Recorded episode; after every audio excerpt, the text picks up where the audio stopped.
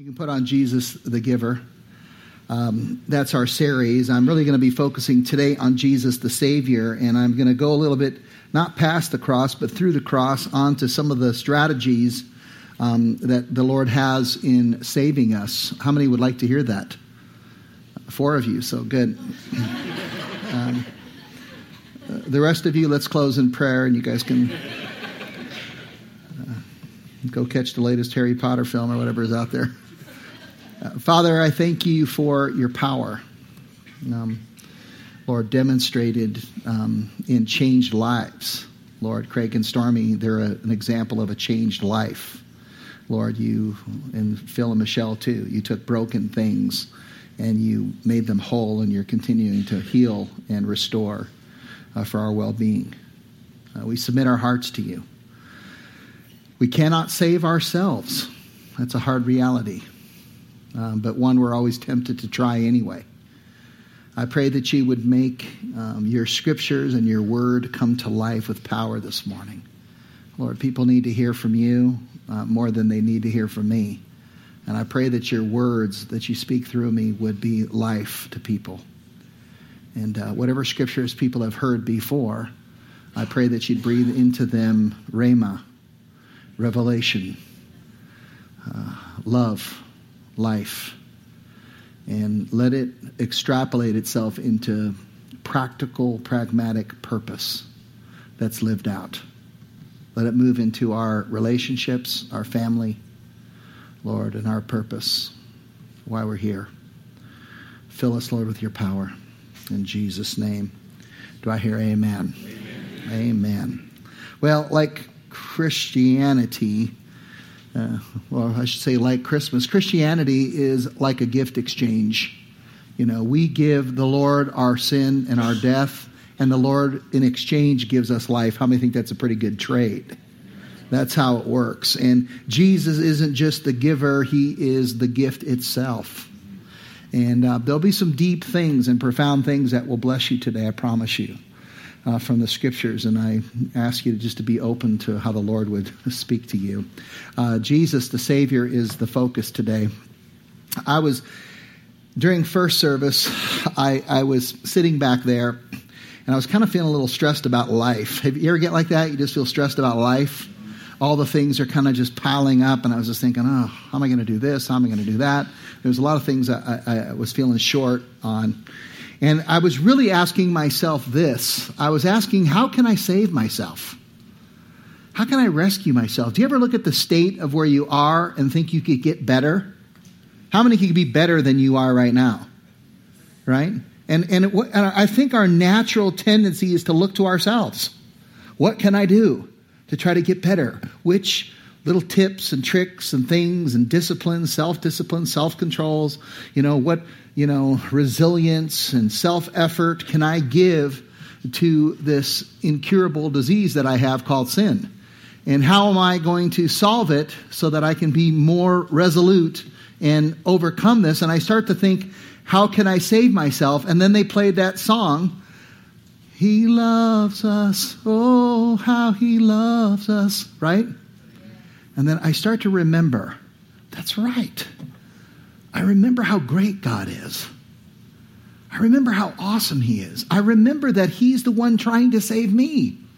And then I realize he's not trying to save me, he's going to save me.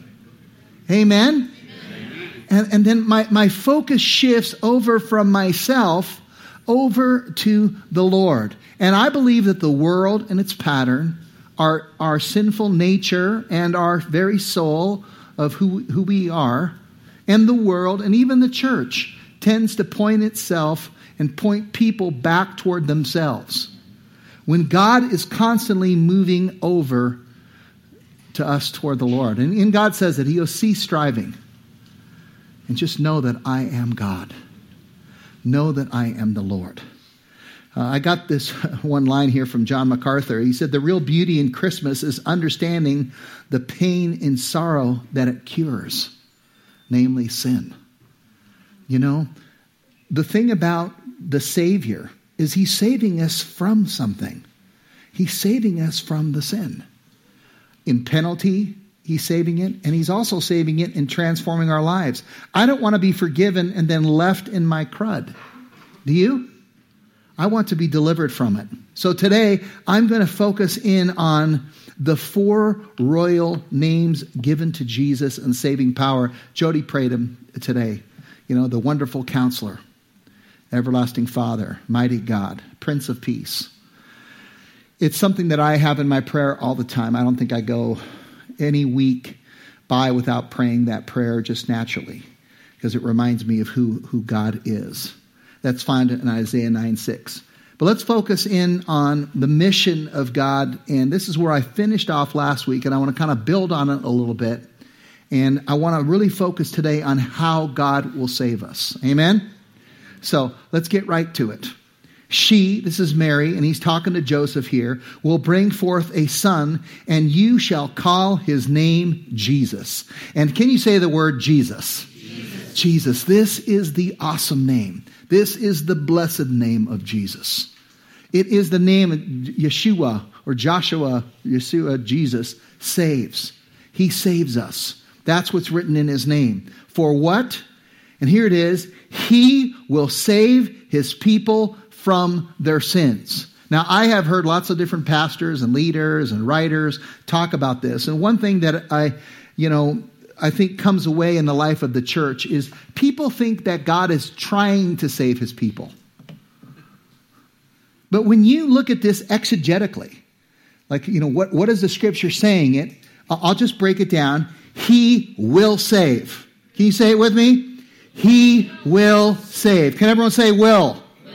He will save. Is he, is he trying to save in this scripture? Is it okay if I break down this text a little bit? Just for a second, he will save. He's not trying to save, he will save. Who? His what? His people. Say he's trying to save me. Is he trying? No. Can everyone say he will save me? One more time, he will save me. Turn to someone and say he will save you. You know, and this is the people part. He will save his people from what? From from from a bad job? You know, uh, you know, from, you know, a little bit of discouragement. No, from what? Their sins. He will save, he will save his people from their sins. This is an incredible statement, and it's the culmination of God's purpose. That's what Christmas is all about. Merry Christmas. He will save his people from their sins. Merry Christmas.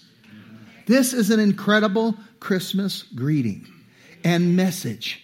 Remember, this is uh, Joseph hearing this message about his wife, who he thinks, you know, he's trying to cover her because he finds out she's pregnant and he doesn't know what to do, but he's honorable, so he's willing to make an excuse for her, right? And, and God says, hey, don't worry about this. I got this. He, call him Jesus. Oh, okay? That's Jesus, Yeshua saves and he will save his people from their sins. I love Paul. He says, here's a trustworthy saving that deserves full acceptance. Christ Jesus came into the world to save sinners. He did. And look at himself. And he goes, Of who I am the worst. Now, he's not saying he was the worst. He, he actually says it in present tense. But he says, Of who I'm the worst. And he gives this description about his life you know, things that he'd done. He goes, Man, if you want to brag, I can brag. I'll tell you all kinds of things I can brag about. But I'm telling you, and he's telling Timothy here, to live as someone gratefully saved. Do you ever wonder if you're the worst sinner in the world? Have you ever felt like that? Where you've been in such discouragement, you go, Oh man, I am a hosed. How many have felt that way before? Come on. Uh, you know, a few of you, you don't feel that way. You, you always see other people as the worst sinner, right? you walk down the street and go, that's probably the worst sinner I've ever seen. Then you walk a little bit further and you go, no, it's him. I don't know, there's so many, but they're all worse than me. I love Paul, the Apostle Paul. You know, he says that he had a legalistic righteousness that was faultless. I mean, sin is transgression of the law. And he thought his law abidingness was perfect almost. This says a lot. Paul, Paul looks at uh, his own motives, and, and he even says at some point, he goes, My conscience is clear, but don't take that for granted. that doesn't mean anything. God, how many know that sometimes a, a, month, a couple of months or years go by, and all of a sudden God starts to show you some sin in your life that's been there for a while? And He shows you a motive that's very deep entrenched in you. And you go, oh, this must have come from someone else. Eh, it can't be mine. And that's what we do. We try to bury it, don't we? Push it down. Oh, that isn't it. God's got to set it on fire. It's one of my points today. All right, say it with me. Say, He will save. He will save. Say the will louder. He will save. He will save. Jesus, who gave himself for our sins to rescue us from this present evil age. That's what he came. He will save. And who's he going to save? He's going to save his people. I will take you as my own people and I will be your God. You know, I'm the God who delivered you out of Egypt so you'd know who I was. I saved you. I delivered you. I rescued you. I brought you into a land flowing with milk and honey. You know, th- this is the God who says, you know, I will be your God and you will be my people. He repeats this theme over and over again, even all the way through Revelation at the end where there's the final consummation. In this age and then the age to come and then the time of consummation. Oh, we are a chosen people a royal priesthood, kingly, but yet priest, ministering to God and to people. A holy nation. He's made us a people and a language. It's one of the tough topics I'm going to I'm going to do a second set of tough topics. One of them is going to be about racism. And another one's going to be about war. And I think, I think it's things that we need to understand from a biblical perspective. Then he says, We are God's special possession. Uh, you know, I, I wonder because people go, what about the people who are not the people of God? Well, let me just tell you anyone who believes that Jesus is the Christ will be saved. You, you know, I, have invited certain people to church uh, like for five years, some for 10 years. I, have invited them to Christ, I've invited them to church, but they've got really important things going on. I mean, you know, there's kids' soccer. That's so much more important than your eternal soul. I mean, what if they win the big trophy? You think that's really going to matter one bit? I can tell you right now, I don't care how educated my kids get. I think it's nice. But the biggest education I wanted my kids to get was that Jesus is the Christ, the Son of the living God. And by, by then, if they believe that, then the Holy Spirit will live in them and He will teach them all things. There. There's biblical education. Kept simple. I'm not sure if I can train my kids, lead them to Christ. If you can. God, listen, you don't have to belong to God if you don't want to. Like I said, I've invited people. You know, I was talking to this gal just the other day, and I we've invited her all kinds of things. She goes, "Oh, I forgot about it. I couldn't make it." And I said, "That's okay." I go, "You don't have to go." And I said, "You know, knowing God, you know, the eternal God is probably an important thing to know. He's kind of the steward and inventor of eternity. He ought to know what it takes to live there. He thinks that there's only one way, and that's in Christ. But that's just God. I'm sure you've listened to some talk show that gave you a better answer. I'd like to hear it and put it right next to the answer I just gave you, and I will show you that it doesn't work. Christ is the answer. Can you say he will save? He will save. Can you say his people? his people?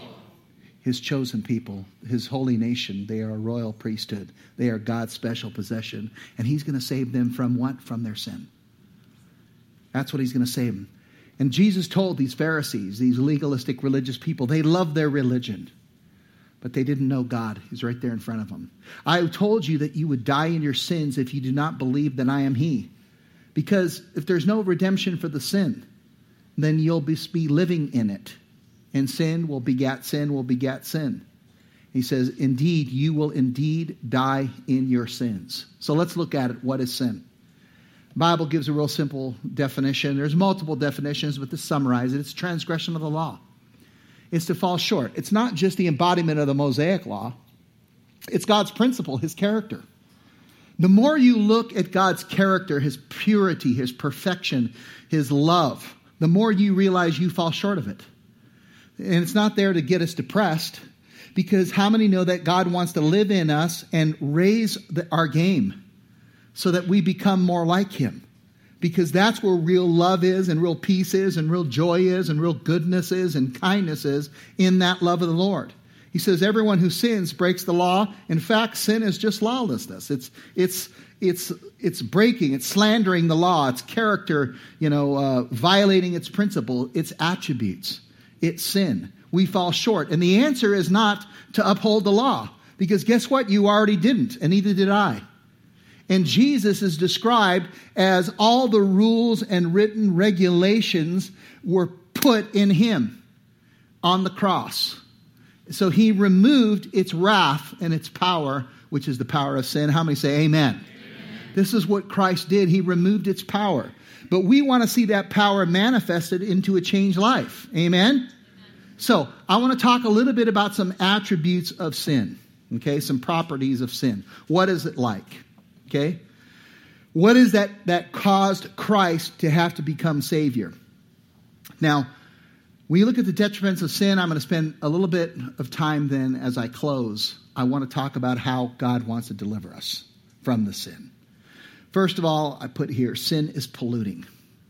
Sin stains, mars, you know, affects everything that it touches. You, you, you, just get a little bit of lie, and that lie starts to work its way through. You get a little bit of pride, and it creates a faction, it, it creates a dissension it starts to create a jealousy. And that jealousy hits and affects something else. And, and a little gossip works its way through. A little bit of impurity in the heart and the mind starts to catch fire. And things get worse. Sin pollutes everything. And, and it's, it's contagious. It works down to the next generation. This, it's called the sins of the fathers or, or the generations. Okay? It's, it's that way. And sin is also degrading. Sin the way that it affects you, it makes you a less than version of yourself.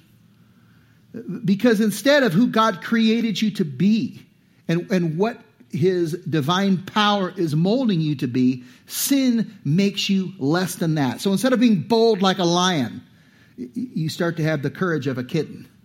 All right? It just becomes smaller. Instead of seeing people with pure eyes, there's a little bit of lust, there's a little bit of selfishness that crowds in. Um, sin is also confusing. You don't always recognize it. Have you ever had that happen where you, you, you think you're doing well and all of a sudden you recognize that you have the sin in your life? You're going, what, what, was that? And then you, you're not sure if it's right or it's wrong. And, and then I, I put here, we often don't recognize sin until God sets it on fire. And, and, and all of a sudden he goes, boom, this is a problem, Eric, in your life. You're going, no. Ah! Ugh. Must have been someone else that affected me. This is definitely hurt. God's going, Do you want me to get rid of the sin? You mean heal my hurt? No, the sin. And we, we push it down, and then how many know that God has a bigger bomb that he can put on that thing? And the flame starts to grow and grow. And now other people are getting affected by the flame and they're going, There's a flame right there. And you're going, What? It's nothing. I'm just going to live in the mountains by myself like a hermit. And pretty soon you got the deer running by. Sin. What? Okay, I'm going to tell you one sideline joke because it's so funny. so I saw this cartoon, uh, this or this, this little uh, commercial um, about this hunter and he was hunting and he was hunting some deer. And, and I was going to play this at the Christmas concert, and everyone was like, mm, probably not. But he, so he pulls out his, hunt, his hunter. It's made in the Netherlands, and, and, he, and he pulls in, he scopes it, and he sees this deer, and he goes, oh, and he shoots it. and He goes, ah, got him. He's, he's like so elated. And he, so he looks at the scope to look at it, and then he looks a little bit to the right. And, oh, he sees another deer. He can't believe it, so he shoots that deer. And he goes and he looks a little bit more and he shoots another deer. And pretty soon he, you see him firing off like six, seven shots. He goes, I can't believe it. Like the greatest hunter in the world. So he starts walking toward where it, where the, where, it, where the, he shot the deer and he looks down and it's Santa and the reindeer.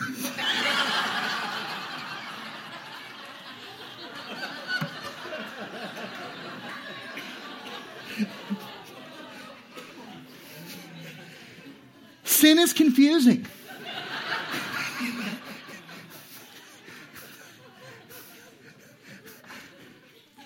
Listen, sin is also defiant, and you might not know, might, might not see it all the time. But how many know that when we're holding on to a sin, we are defiant, are we not? God's convicting you stuff. Have you ever had an argument with your spouse and God was showing you you were wrong, but you couldn't let it go? Yeah, Jody, you can share what that's like. Come on forward. I'm just I'm totally kidding. I've had that where she was absolutely right or a little bit wrong, but I could totally see it. And God's like showed it to me, like, can't down races, sing that song, don't show me, don't show me. Right? And it's just, I could see it so clearly, but sin is defiant. It's almost like I go, I cannot lose. Because once I give up, then I give up the remote control, and then where's it going to go from there? I'm kidding. We don't have arguments about the remote control. But it reminds me of a Lucy Ricky Ricardo episode. In Leviticus 26, 27, it says, If in spite of this you still do not listen to me, but continue to be hostile toward me, God brings all this forgiveness and redemption to them. And he, and he says, But yet your sin keeps defiling. And, and, it, and it starts to get, it starts staining things. And then it gets contagious and it becomes like a virus. And people are so worried about this virus that's going to come, you know, the Ebola. Listen, we have stuff that's worse than Ebola. The sin epidemic in the world. And it's everywhere. You know, and it's not like it's, you know, it's not like when you walk in here and all of a sudden, you know, you get these halos over your head and you become perfect because you're in the life of the church. You are forgiven. But how many know that even though we are saved, we still need to be saved? We need to be rescued from the stuff that's killing us. And then sin is ingratitude. Oh, this is so huge. Please get this. We dethrone, we defame the God who has given us so much stuff. And even through the trials, God gives us inner strength. And there's an ingratitude. Oh, people are complaining. Complaining is like a, a popular thing. There's whole TV shows built around complaining. There are so many things to be thankful for. Say thank you, Pastor, for saying that. No problem. Thanks, thanks for being gracious. Thank you for having some gratitude. Now, why don't you turn to somebody right now and thank them for something they've done? Just turn to somebody that you know. Just thank them. Be honest. Thank them. If you're by yourself, just thank God for something. Be, do it.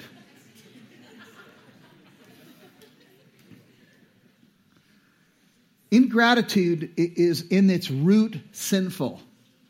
Do you know that thanksgiving is God's will for us, according to the text? It's God's will. I, will tell you right now, I promise you, if you will believe me, I promise you, God will do some amazing things. There are some things, many things in your life that can find healing today through Thanksgiving. If you will just begin to thank God for things. And I'm going to tell you, it's not by your determination to say it, because you won't.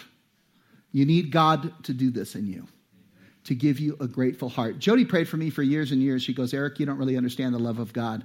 And no matter what, I always never felt accepted by God. Probably the first five years of my Christian walk, I always felt like He didn't quite love me. And I remember God giving me the revelation about it when He made the cross so vivid for me. And here I am preaching about that cross every week. The love of God. Sometimes God needs to open your eyes. And then here is the huge one, okay? This is the huge one. Sin is incurable. It cannot be cured. Okay? Now, I'm really going to put this in. And when I say it's incurable, I'm talking about humanly incurable. It cannot be cured. And trust me, you're all trying. I promise you, you're trying. And I love what Jeremiah says. He says, Can the Ethiopian change his skin or the leopard that spot? Neither can you do good who are accustomed to doing evil. That's the, the nature of man in this Leviticus uh, or Jeremiah text. Now, let me look at this. Sin is humanly incurable. Not all the resolution in the world can stop sin. I don't care how resolute you become. And look back at the last time you determined resolutely, Mm, committed no more. And how many still saw fail and sin creep out? And I'm telling you, not all the self effort can contain it. You know, I'm going to determine, I'm going to keep trying. You know, when I, I, I played pro soccer, and I got pictures. I, I'm about 100 pounds lighter, but, you know, when, when you see, when I, I went there, what, one of the things that I felt always made it is that I was really disciplined. I, I would juggle the ball all the time. I would work on fake um, uh, fakes and moves and trapping the ball to the least amount of dead weight all the time. I, I, I would constantly have the soccer ball with me. And when I became a Christian, I thought, okay, I'm going to do that.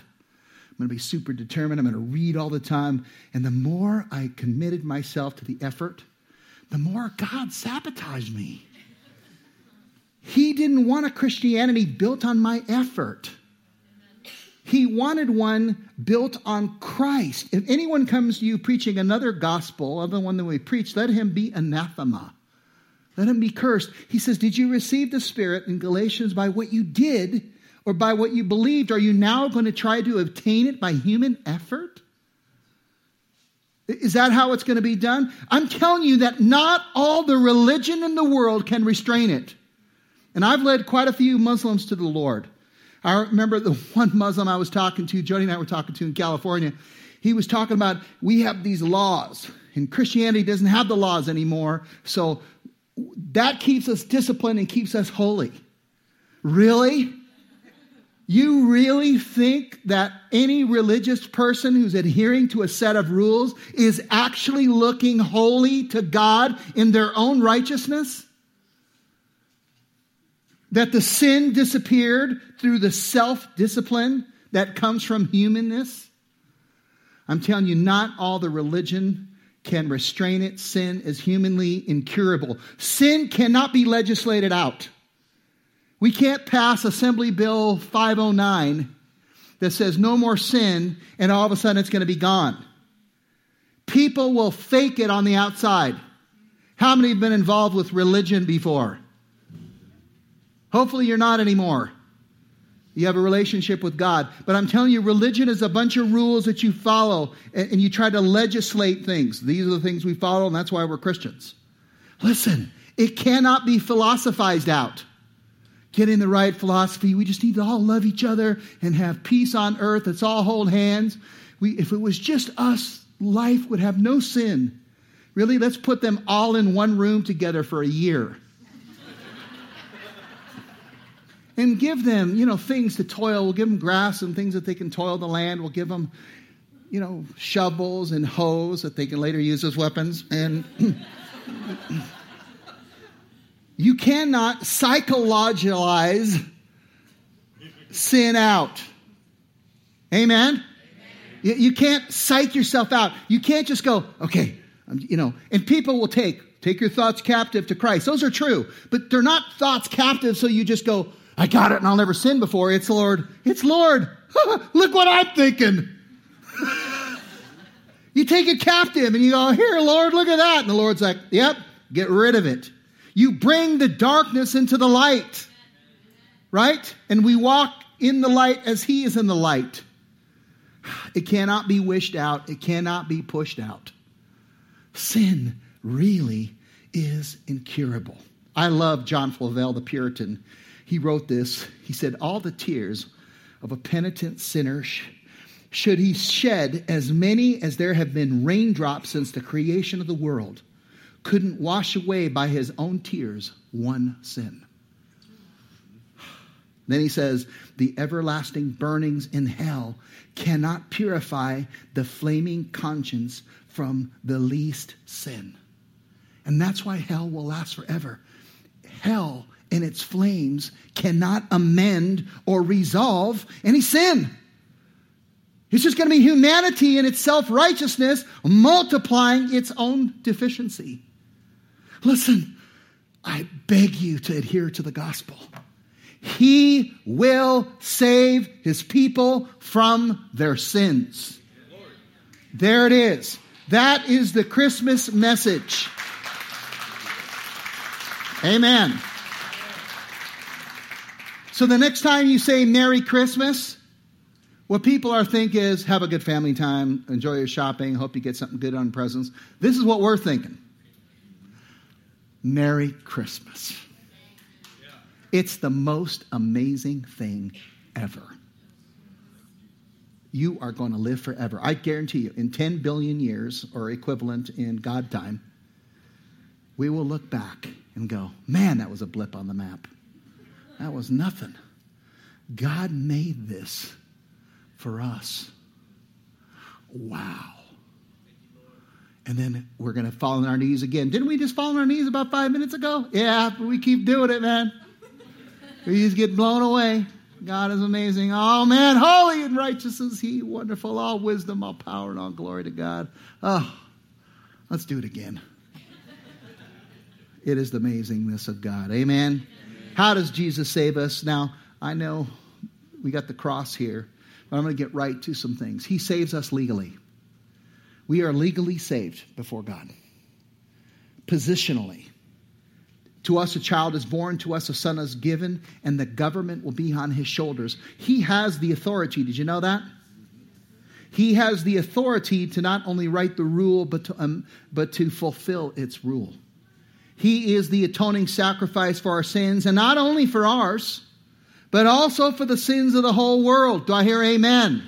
This is why we share the good news. He saves us instantly. I tell you the truth, or very truly I tell you, whoever hears my word and believes who sent me, can everyone say, has? Has, has eternal life. Yeah, I was talking to a guy, a, a, a, a, leader friend, and he, oh, uh, well, you just don't know yet. I go, you don't know if you're saved until you finally get there? I go, what do you do with these scriptures? Well, you will be saved. Of course, I will be saved too. Well, that means you're not. Well, if, it, if, it, if the scripture only said you will be saved, that would be true. But the scripture says that you are saved, you have been saved, you will be saved. So they're all true. Amen? Amen. We have been saved. Whoever hears me and believes me, he, he, and listen to this, he has eternal life and he will not be judged. Now, you're thinking, what? You God threw away the judgment? What happened? I don't know what happened. He threw away the judgment? No. The judgment's right there. Your judgment has been executed. And the wrath that fell on you fell on him that judgment is done. You will not be judged because you have just passed from death in your own sin and corruptibility that will build more corruptibility and more sin and more stain and more incurability, etc., etc., etc., to life. By the way, Merry Christmas. Amen? Amen? Merry Christmas. Merry Christmas. What a great season, isn't it? Listen, He saves us instantly, He saves us ongoingly. God doesn't just want you to feel forgiven, that's where it starts. But He also wants to deliver you from the stuff that's killing you. Amen? Amen. This is part of it. He says He is able, it's a therefore, to save completely. He is, who's able? He, Jesus. Jesus is able to save completely those who come to God through him because he always lives to intercede for them. Now, I know that people sort of picture this as kind of like Jesus in the corner somewhere of heaven. He's kind of just always on his knees and he's always praying. It's like, what's Jesus doing? He's praying right now. He's praying for Eric, man. It's taking all night. You know?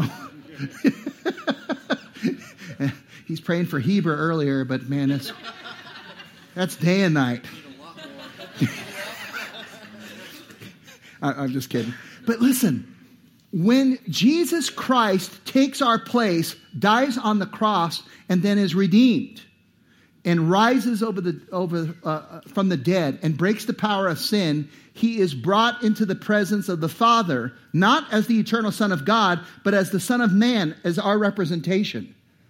And that secures a handshake between the Father and the Son.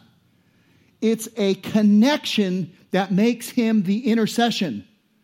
The cross represents that the connection between the Father and us through Christ makes us righteous. What he has accomplished. And he now is able to save us completely. It's not saying he's trying to save us, he is able. And he will save his people from their sins. This is the promise of God because Jesus Christ is my constant intercession, not me, not my prayers. I pray in Jesus' name. I pray in the power of his name and by the blood of Jesus and through the cross and to the Father by the name of Jesus through the power of the Holy Spirit. You, want me to say it 20 other ways? It's the same prayer. Amen? That is my connection. That's how he's able to save us completely. Okay? He saved us not because of righteous things we had done, but because of his mercy. That's in Titus. And he will be called, and here is the nuts and bolts. He will be called Wonderful Counselor, Mighty God, Everlasting Father, Prince of Peace, four powerful divine names of God in the prophetic messianic message wonderful counselor, that word Pele, right? Those of you know the soccer player Pele, but this is bigger than Pele. This is, it's a wonder, a miracle, an astounding thing. I will bless the Lord who gives me counsel. God is the God who always listens. In our redemption, He lives with us and He will instruct us and guide us and lead us. He is a miraculous counselor. If we would listen to God, we would grow. Amen? There's so many things that God wants us to do. He's the wonderful counselor. This is his saving method. The counselor in us, guiding us to truth, showing us, demonstrating love, all the things that he is. And then he is the Prince of Peace. This Prince, glory to God on the highest, this is to the shepherds, and on earth, peace to men on whom his favor rests. God will save his people from their sins. Okay, where does his God's favor rest? The Spirit of the Lord rests on us and will not leave us or forsake us. This Prince of Peace, the Prince in, in there is, is the, the Greek word for chief, leader, commander, ruler. He is the commander of the peace. You know, he has justified us with his peace, the peace he made with the Father and us. He made that. He is the commander of it. He's the priest that, and that word police, some of you know the word, that's the word in the Hebrew there, shalom. Right? It's, it's the peace, safety, it's the prosperity, it's the well being, it's the wholeness. He is the commander of that in us. This wonderful counselor, miraculous counselor who has brought us peace will guide us through salvation. This is his promise. He's the one that Jody mentioned earlier where it says, Peace, be still to the storm. And it was calm. And we face storms in our lives, and God's the answer. But He's not just the Emmanuel, peace, God with us. Can I tell you, He is the mighty God. He is the mighty God with power. God's power placed in our lives to deliver us is always the right power. It's not just this wild energy that kind of soars through the, you know, the, the, the walls and we, you know, tap into it, hoping it's going to empower our keyboards or, or our toasters at home. God's power is plugged into our lives with the right efficiency. It's in the right place. It's in the right location. It's the right amount of power and it's a sustaining power. This is the power that God delivers us. From now on, the Son of Man will be seated at the right hand of the mighty God. This is the mighty one with the mighty one. This is Trinitarian language. God says, My own right hand will bring salvation, speaking of the Son. And he brings us freedom. He is not only wonderful counselor and counsels miraculous ways, he's not only the Prince of Peace who secures our future. He's not only the God who is mighty and works on our behalf, Merry Christmas, but he is also the everlasting Father. Listen, I tried to be the best dad I could. I really did. I still am a dad to my kids. I love my kids. I'm committed to my kids. And they know this. But I'm nothing like God the Father. Listen, everlasting Father. This is spoken to of Christ representing everything that the Father is. What you see the Father does, I also do. Listen, I will be a father to you, and you will be my sons and daughters, says the Lord Almighty. Where you go, I will go. He will be with us at all times. If you think of all the ways that the Lord God Almighty would use to demonstrate who He is, he uses the analogy that these guys up here earlier were talking about. He uses the concept of family. And he uses it in the sense of that I'm your dad. That word there, translated to Greek, becomes pater or abba. It becomes a father or a dad or papa. God is saying, I'll be a father and a papa to you that you can always count on. I am from everlasting to everlasting. I'm the beginning, I'm the end. I'm the Alpha, I'm the Omega. I'm the first, I'm the last. I'm the everlasting Father. Merry Christmas. Merry Christmas. When you pray, well, that was the saddest clap I've ever heard. Seriously.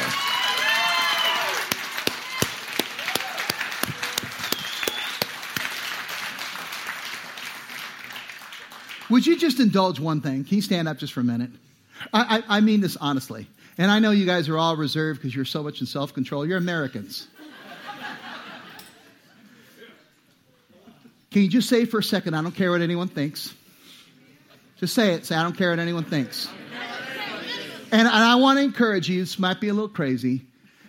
Could you, with your power that you have, that you've given to the weekend football game, and your weekly basketball game, can you just raise your hands to God?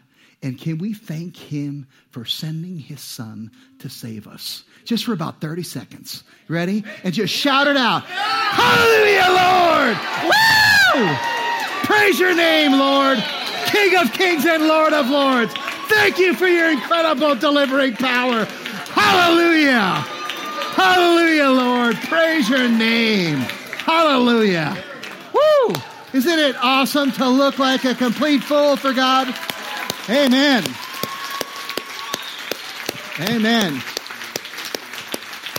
Okay, close your eyes. I'm going to close in prayer. Just remain standing. Father, I thank you for your salvation. Maybe this is the first time you've heard the Christmas message or you've just fallen away from it. I want to encourage you right now. If you needed this message right now, you need to experience the forgiveness of Jesus. He paid for you. If that's you, we just raise your hand high to God right now. Just say, Lord, I need to be reminded or I need to accept this message. You need to say yes to God. He respects you. He's not forcing you.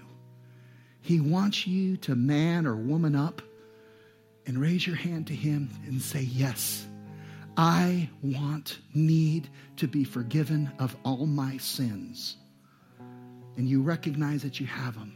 And then will you believe him and say, I am forgiven? I am forgiven of my sins. We'll have our prayer team come up. If you need prayer, you're going to have you just come on up to them at any time, all the way through to the end. Father, I thank you for Christmas. What a wonderful thing. We praise you. Lord, help us be a blessing to others. We want to be the light. And Lord, you know our sins, where we fall short. Would you save us? Would you deliver us? Lord, it's a question that's rhetorical. You will because you say you will save your people from their sins. And so I thank you in advance that every sin I've ever struggled with and will struggle with, you're going to deliver me from them all. You're going to heal my diseases and cure my sickness, whether that be in death to eternity or in this life as I experience it. Bring your wholeness to me. And would you say that for your own sake out there? Say, Lord, heal me, deliver me. You may not see it all. Don't worry about that. Let God be the one who figures that out. And just say, Lord, all of it, whether I see it or not see it, whether my conscience is clear or not. I put my hope, I put my trust in you. In Jesus' name, do I hear a loud amen? Amen. Amen. God bless.